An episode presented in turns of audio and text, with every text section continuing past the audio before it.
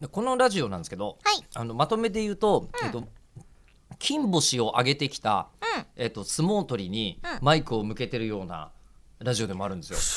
そうそうそう、プシュープシューっていうのがあって、今聞いた瞬間に懐かしのウォーズマンみたいな感じと か、ロボコップみたいな感じをそうしていると思いますけど、今あ今のはスター・ウォーズの時代じゃないのスター・ウォーズ、あ、そうだ、それだ、うんスター・ウォーズの時代なのかね、あれ。スター・今ウォねーズは昔からスター・ウォーズの時代でしょでもほらブムーブメント来るじゃムーんブメント来てる。うんムーブ今メントすごいてか来てるじゃんてかさ、ノールックで来るよね、スター・ウォーズブームって。ノールック見え前振りなく。だから多分前振りあんだろうけど、世間的には多。分ね吉田さんが見えてないだけだと思いますよ見えてないんですよ。うんスター・ウォーズ後ろから殴りに来るのよ 怖いな、全然わかんないうちにライトセーバー持ってうわーみたいな もう死んじゃうじゃまあん、しかもどっち、うんみたいな ライトセーバー持ってるのがあのこうダース・ベイダーの場合もルーク・スカイウォーカーの場合も、えーあるんですよ。あれって親子なの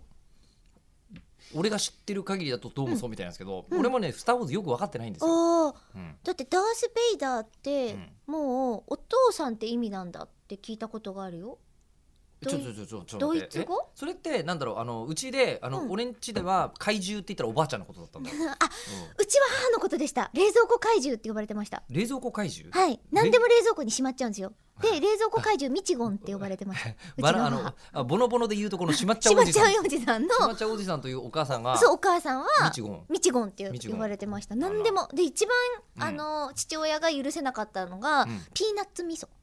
ピーナッツ味噌をうん冷し蔵ま庫っにちゃうんですよでしまうの私はその家庭で育ってるんですけだどって味噌ってうちも冷蔵庫しまってありますよでしょだから母はその感覚だったらしいんですけど、ピーナッツ味噌っていうのは、うんあの味噌